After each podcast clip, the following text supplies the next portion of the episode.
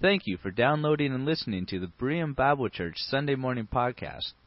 Berean Bible Church is located in Shoreline, Washington, morning worship at 11, and many more events throughout the week. For more information, please visit our website at www.bereanshoreline.org. And as they go, I encourage you to open your Bibles to Joshua chapter 7.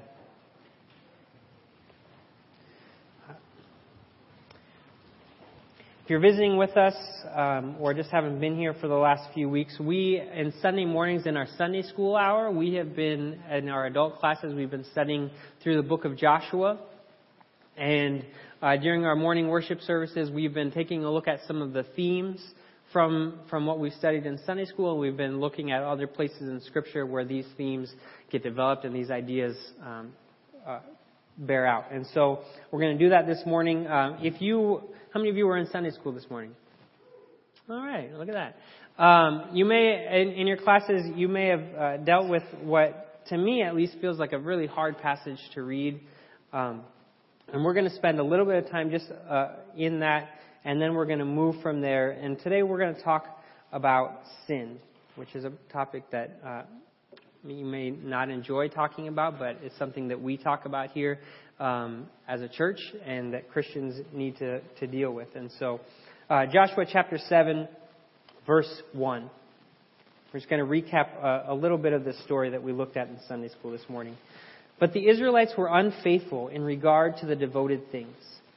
And so, uh, right, right away, we want to stop. Uh, right before this in chapter 6, if you're looking in your Bibles, you see the fall of Jericho.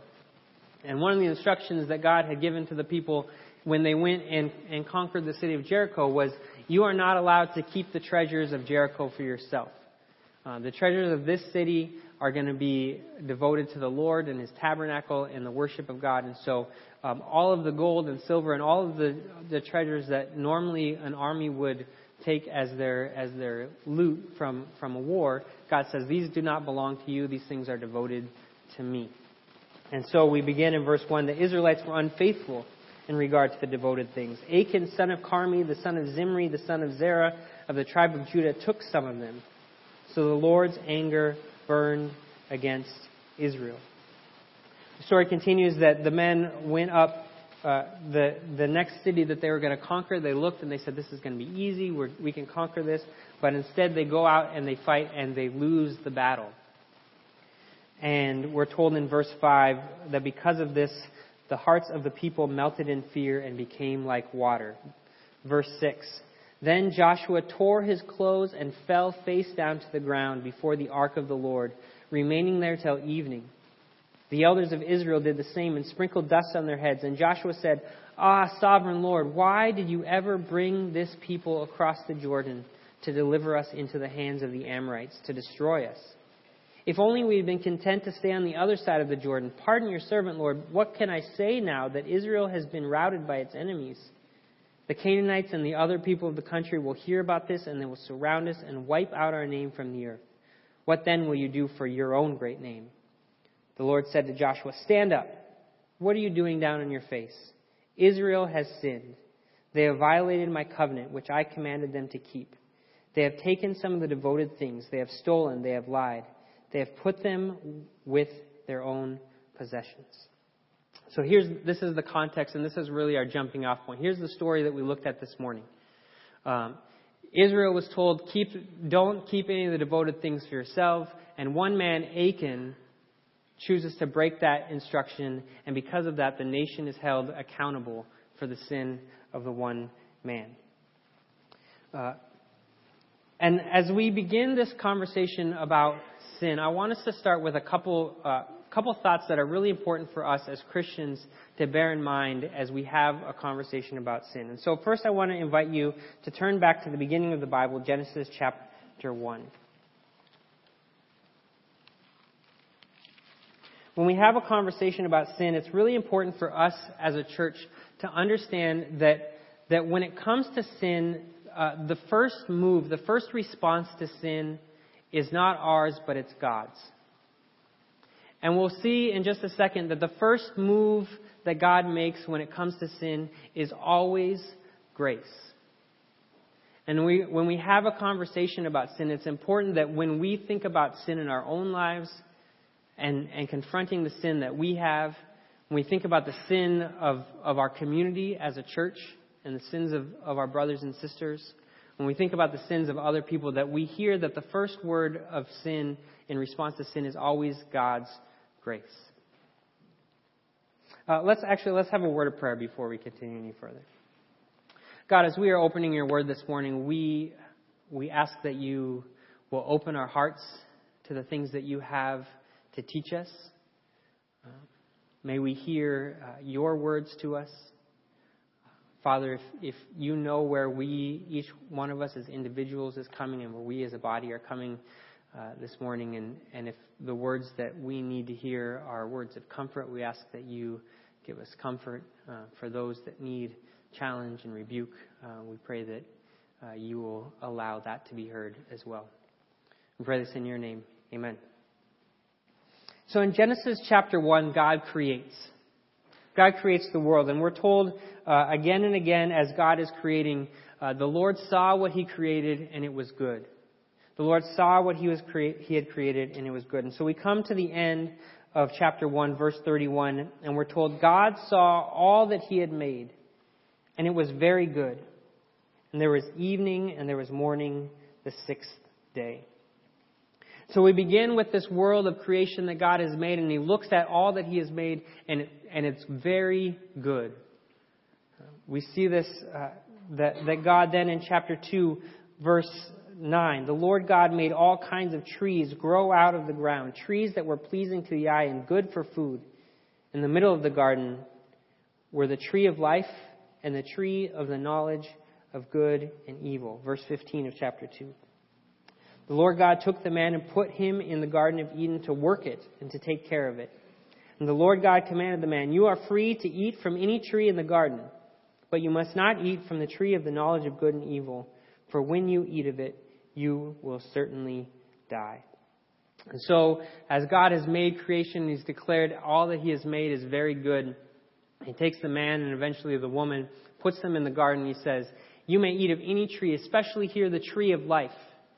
This, this life giving tree. The only tree that you may not eat of is the tree of the knowledge of good and evil. And you may be familiar with the story, but chapter 3, uh, the man and the woman both eat of the tree that they are not supposed to eat of. And God had said, If you eat of this tree, you will surely die. Uh, the Satan, uh, the serpent has come and said, "You're not going to die," but they they eat, and and sure enough, death enters the world. Um, but as and so sin now, as as the man and the woman have eaten, they are now separated from God. They're in this state where where no longer can they uh, walk with God in the cool of the day as they had once done. They're they're banished from the garden. But before that, before any words are spoken to the man or the woman about the consequences of their sin. We have this in verse 15. Uh, this, this, these words of God to the serpent. I will put enmity between you and the woman, and between your offspring and hers. He will crush your head, and you will strike his heel. Uh, most theologians take a look at this verse here in, in Genesis chapter 3:15. Before any word is spoken of the consequences of the man or the woman's sin, God says to the serpent, uh, "The woman's descendant will come, and he will crush your head, and you will strike his heel." Most theologians see this as the first gospel, uh, the proto-evangelion. This idea that, that God here is speaking of a descendant of the man who will come and do away with the work that the serpent has introduced into the garden. And he, he will destroy the work of the deceiver and, and bring about life for the man and the woman again. And so before God moves to the consequences for the woman, to the consequences for the man, we begin even first with a message of grace.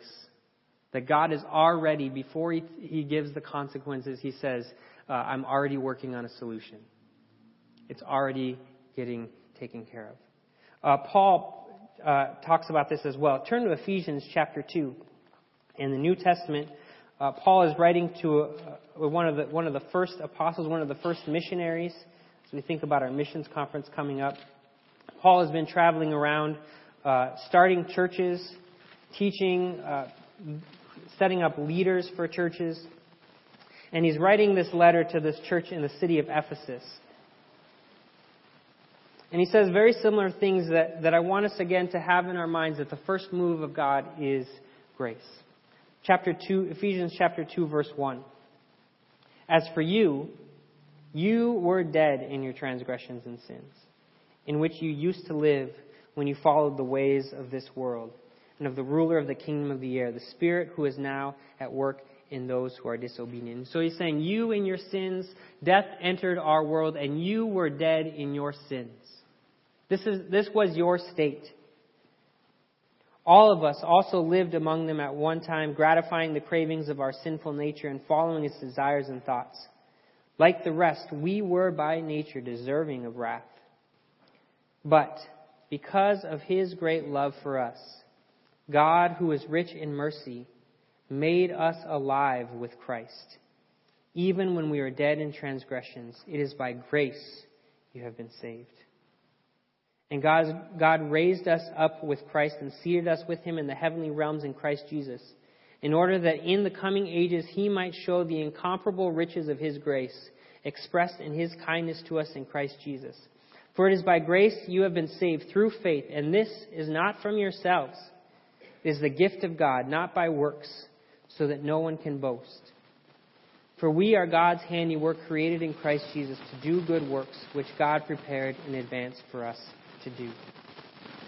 And so as we uh, as we hear this message and this, this discussion about sin, again we see Ephesians chapter 2, Paul says, You were dead in your sins. And he doesn't say, and then when you when you put a few of the pieces of the puzzle together and you started living rightly and you and you got rid of this sin in your life and you started to turn your life around a little bit, then God who is rich in mercy because of his love for us saved us. But no, the first move of God is while we were dead in our sins, God comes to us with forgiveness and grace. And so, again, as we begin this conversation about sin, uh, we need to have this in mind. And we, as we think about the sins of, of others, uh, and we'll get to this in a second, um, that, that we need to understand and we need to have an operating mentality as a church that the first word of God is not judgment, but it's grace and a call for repentance. Uh, and then uh, 1 Corinthians chapter 5. It's easy when we, when we have a conversation like this and we, and we start thinking about sin. Um, it's easy to be thinking about all of the people that we know who need to hear a message like this, right? oh yeah, I, you know, this person I know is, or or those people out there, those sinners out there. Um, but but Paul says in 1 Timothy, he says, Christ Jesus came into the world to save sinners, of whom I am the worst. Here you have a, a man who has been establishing churches, doing this work for for decades, and yet he can still come to a place where he says, I am a sinner in need of, in need of the grace of God. It's not about those people out there, but it's about me. And so, uh, the second thing that we need to have in mind is when we think about sin, uh, this is not someone else's issue, but it's our own. Uh, this is not something that we think of those those pagans, those people who aren't Christians that need to deal with sin. Uh, we need to first have uh, the mirror turned on us and say, what, what is this saying to me? What is the sin that is still reigning in my life? And so in 1 Corinthians 5, verse 9, Paul is writing this letter to this church in Corinth, and there's uh, all kinds of, of issues going on in this church that um, that uh, Cameron will be talking about tonight a little bit. Um, for those of you, just uh, as a little aside, Cameron Beefus is has, is our intern for the summer, and he's going to be teaching our Sunday evening service tonight. So you want a chance to hear Cameron speak, come at six o'clock, and you can pepper him with all your questions, or ask him how to pronounce Protestant. Um, uh, anyway, sorry. Uh, 1 Corinthians 5, uh, starting in verse 9. Paul is referencing a previous letter that he wrote. Um, says, I wrote to you in my letter not to associate with sexually immoral people. Not at all meaning the people of this world who are immoral, or the greedy and the swindlers, or idolaters. In that case, you would have to leave this world. But now I am writing to you that you must not associate with anyone, with any who claim to be fellow believers but are sexually immoral, or greedy, idolaters, slanderers, drunkards, or swindlers. With such persons, do not even eat. What business is it of mine to judge those outside the church? Are you not to judge those inside? God will judge those outside. Expel the wicked person from among you. And so as we as we have this conversation again about sin, uh, we're not talking about those outside the church and what they need to do in response to, to sin. There are moments for that, and there are times for that. Uh, obviously, God calls all people to repentance. Uh, but I want us to frame this conversation really around uh, our own sins as, as a church. Paul says, uh, if, if you were to separate yourselves from all the people in the world who sin, then you'd have to leave the world. What you need to deal with is the sins that exist within your own community, within your own people. And so as we have this conversation, first of all, we need to hear the words of grace. But first, secondly, we need to hear that this is a conversation not about them, but it's about us.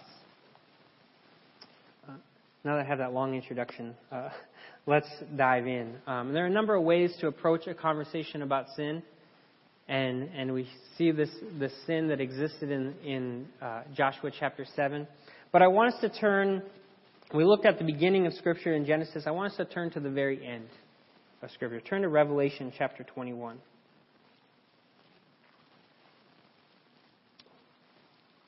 And I want us to have uh, not so much a, a conversation about specific sins in our own lives. I think you can do that self reflection yourself. Uh, but I want us to, to have a framework of, of why is this such a big deal that we have to have that we have to deal with the sins that are in our own lives.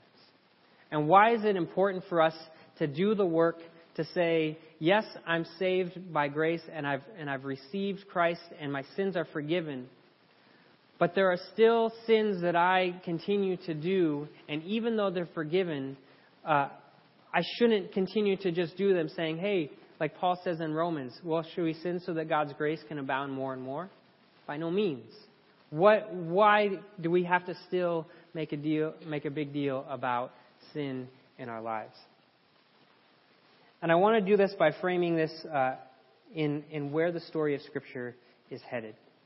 Revelation chapter 21, starting in verse 3. Here we have this, this final picture of God's redeeming work, and he says, verse 3 I heard a loud voice from the throne saying, Look, God's dwelling place is now among the people, and he will dwell with them. They will be his people, and God himself will be with them and be their God. He will wipe every tear from their eyes. There will be no more death, or mourning, or crying, or pain for the old order of things has passed away. He who was seated on the throne said, I am making everything new. Then he said, Write this down, for these words are trustworthy and true. And then chapter 22, verses 1 through 3. Then the angel showed me the river of the water of life, uh, as clear as crystal, flowing from the throne of God and of the Lamb.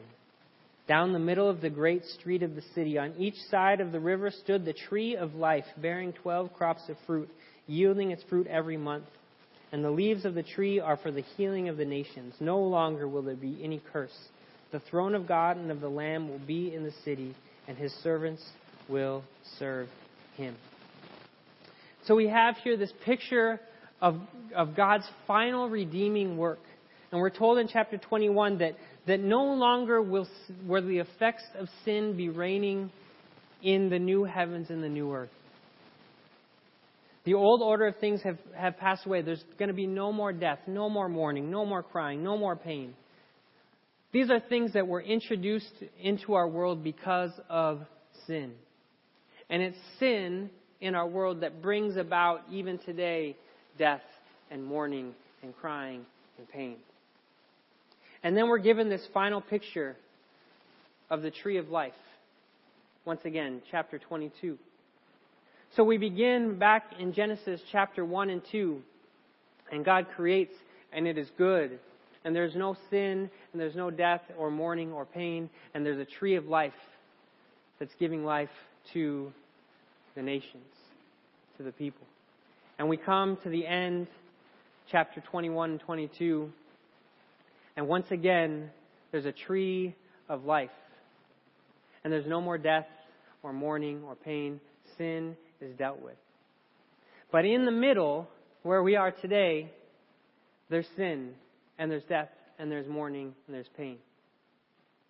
But we understand, we read in Ephesians chapter 2, that the solution in Genesis 3:15, the solution to that sin has already been accomplished in the cross of Jesus Christ. And that if we have put our faith in Christ, we are people who are looking forward and anticipating that final redemption.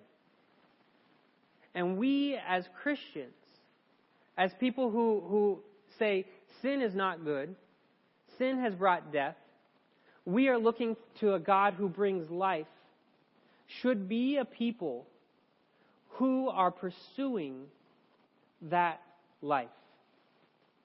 And that as long as we continue to, to say, well, it's little sins, it's not such a big deal, as long as we still continue to tolerate the sins in our own lives, and to just be okay with them, and to say, ah, it's not, you know, it's just like everybody's doing it, um, we are people who are then still participating in the world of death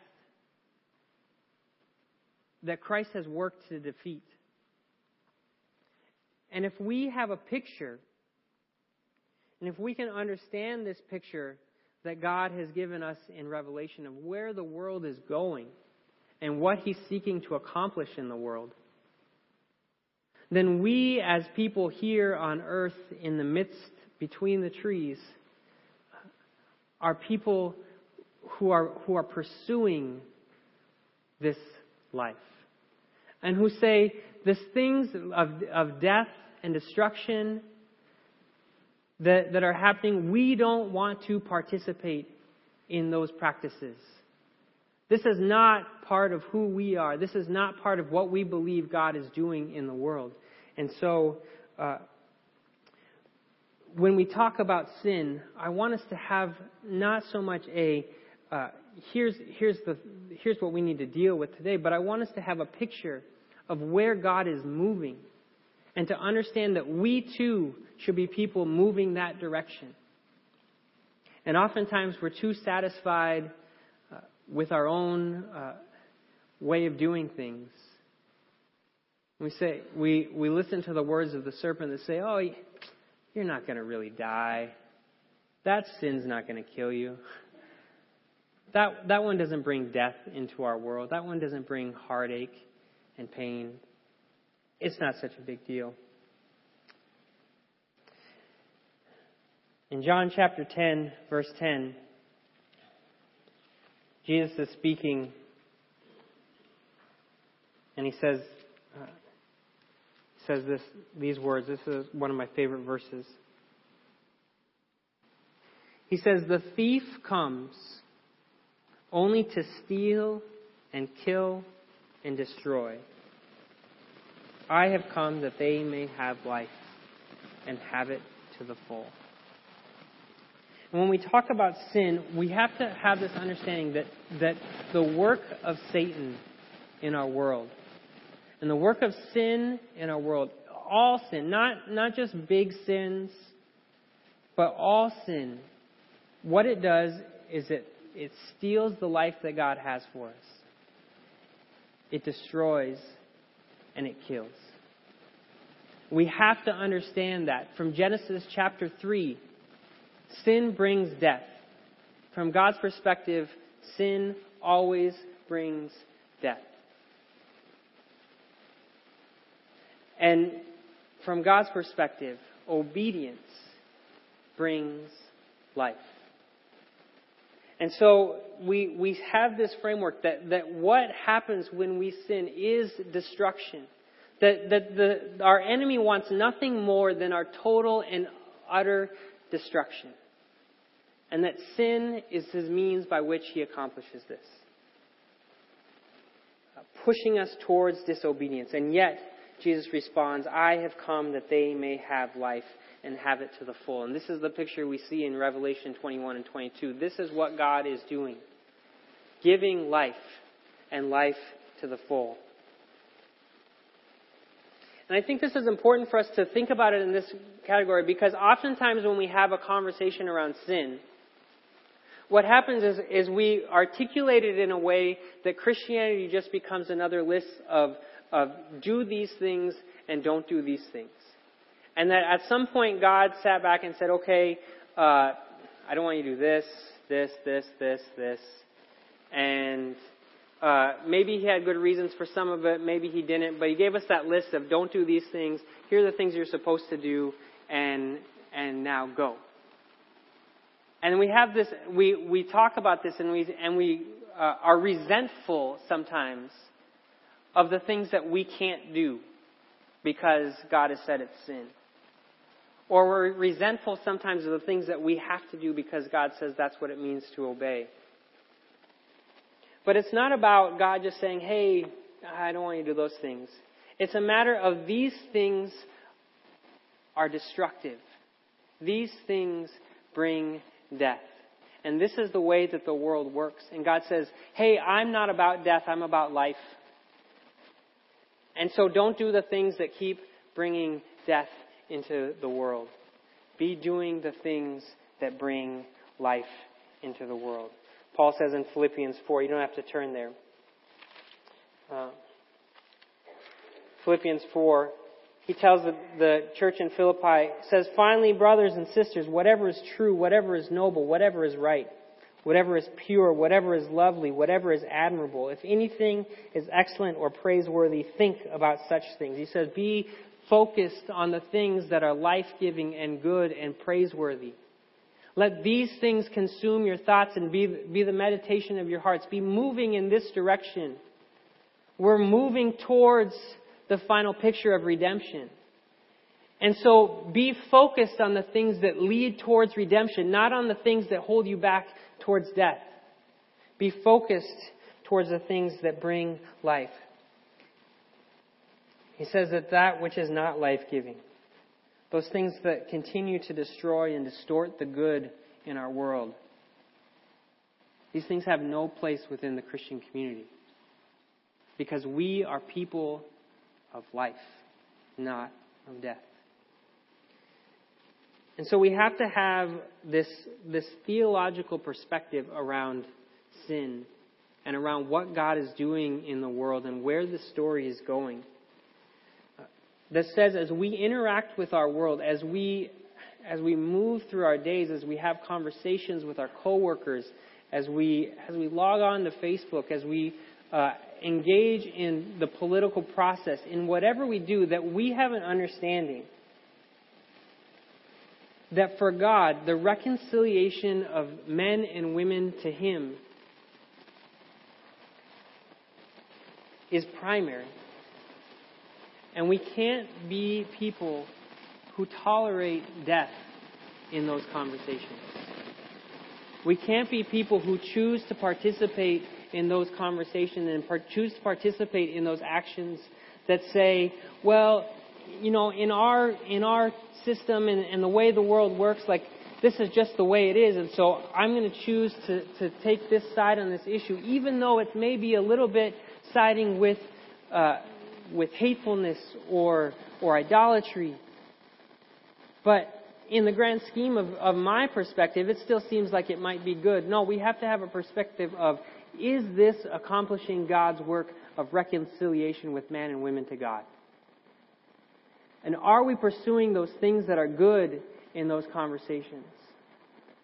Are we interacting with our neighbors who we disagree with in ways that demonstrate that God loves them and that God's first word to them is not judgment of their sin, but grace.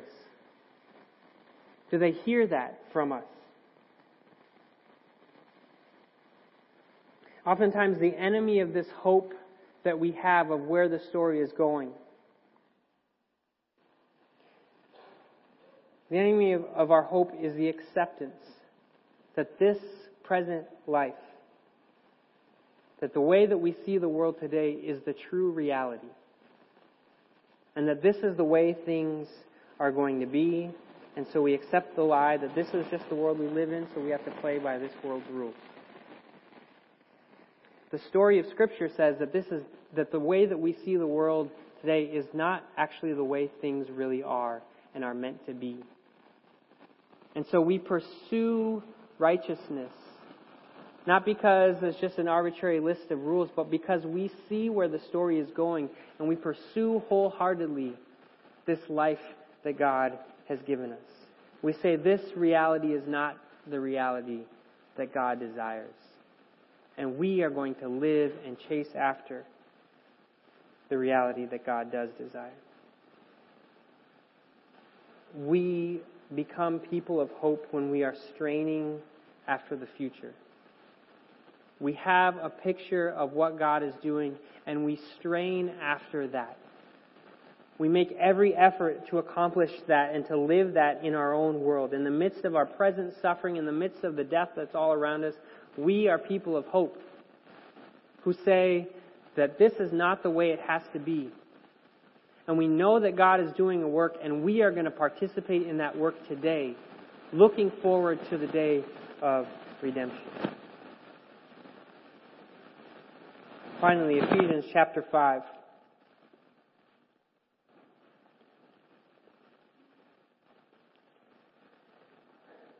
Paul says uh, in Ephesians 5, verse 15, it says, Be very careful then how you live.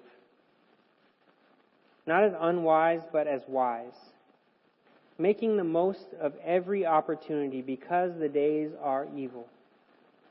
Therefore, do not be foolish, but understand what the Lord's will is. Do not get drunk on wine, which leads to debauchery. Instead, be filled with the Spirit, speaking to one another with psalms, hymns, and songs from the Spirit. Sing and make music from your heart to the Lord, always giving thanks to God the Father for everything in the name of our Lord Jesus Christ. Submit to one another out of reverence for Christ. Paul has this has this phrase here. Uh, my translation says, "Making the most of every opportunity because the days are evil." The, the word there actually, there's two words there that actually have the connotation of redeeming the time. And, and I love that phrase, redeeming the time, because, because I think it gives us a picture of what we're talking about here when we talk about sin. He says, live, live wisely and, and be about bringing about redemption into the time that God has placed you. We are people that have a picture of what redemption looks like. We've experienced redemption in our lives through Christ. And we have a picture of this, this final redemption of God.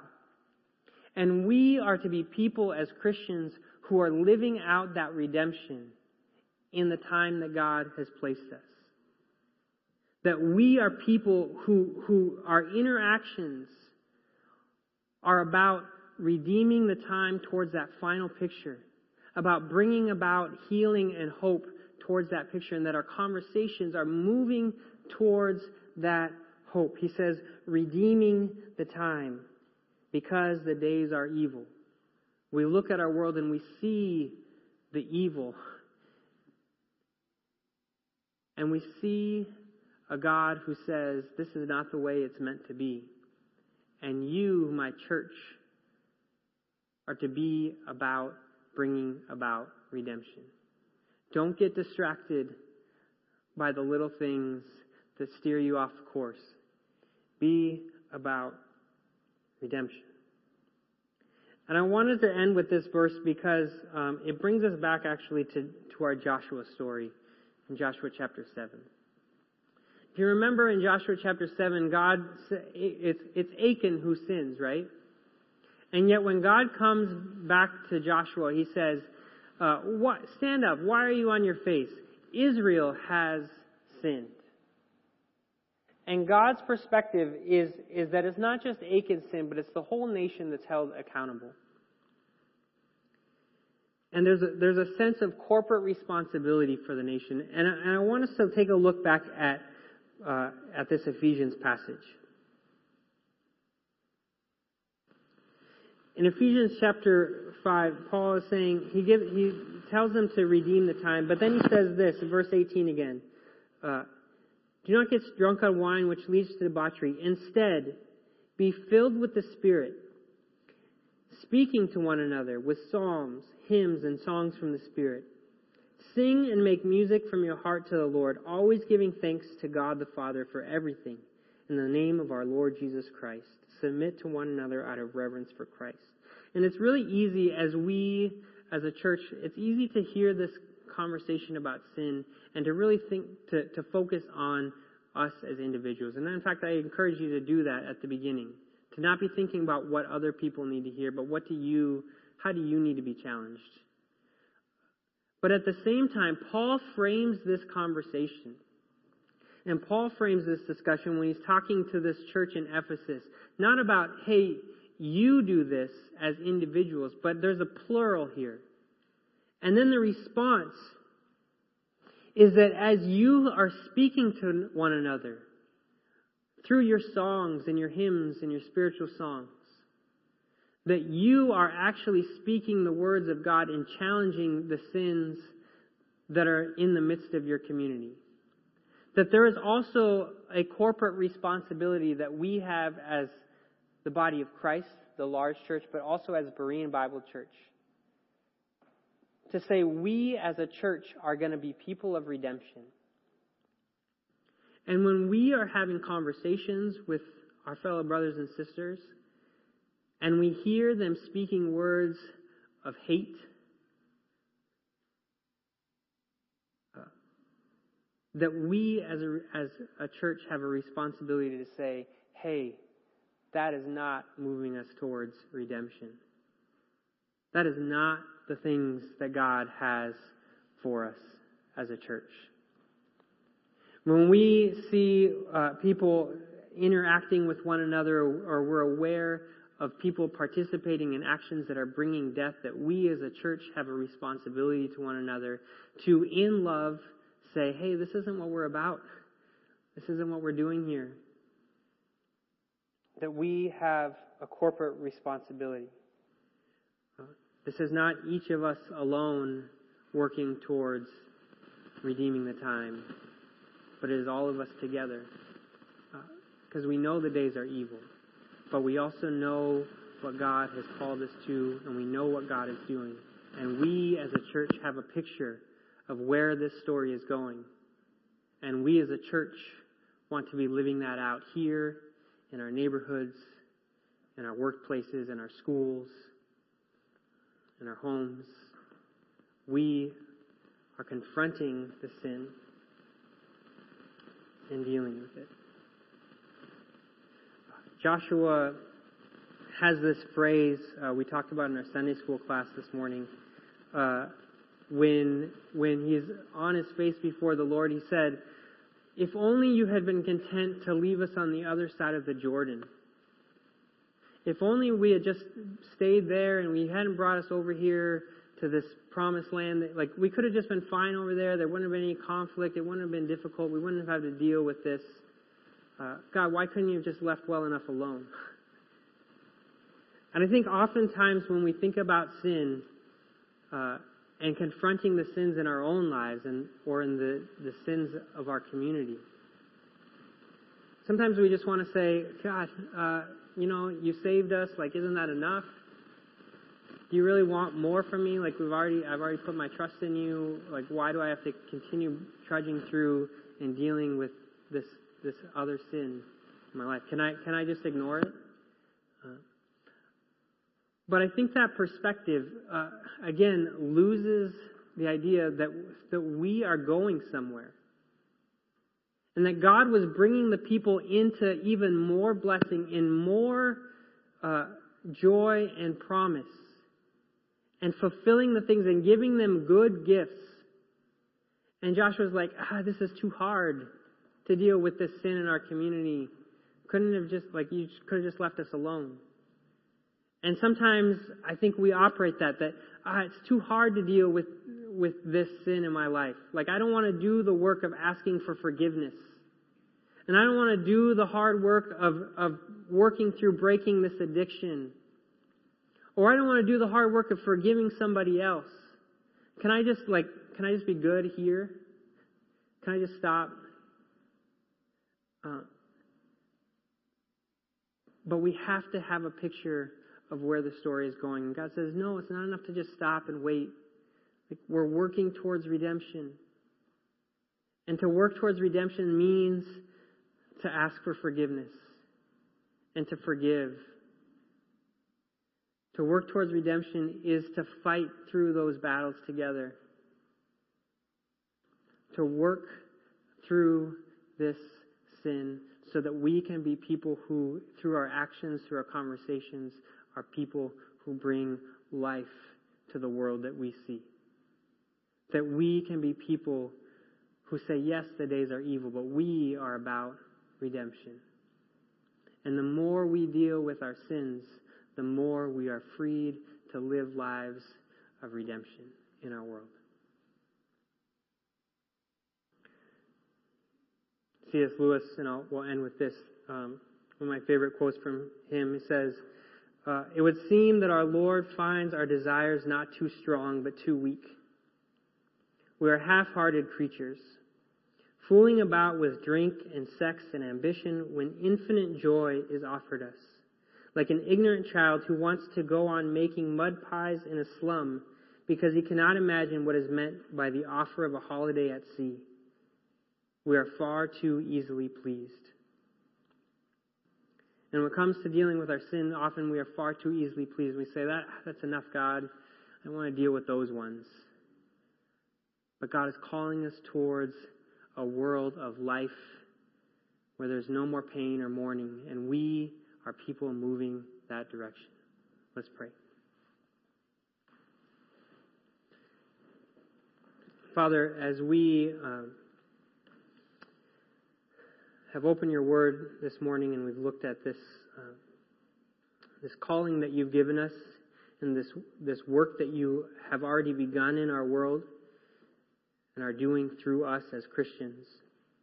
Uh, we ask uh, first and foremost that we may continually be reminded, even as we uh, wrestle through our own sins, uh, may we first and foremost hear your words of grace. But we also ask that we may be people of redemption.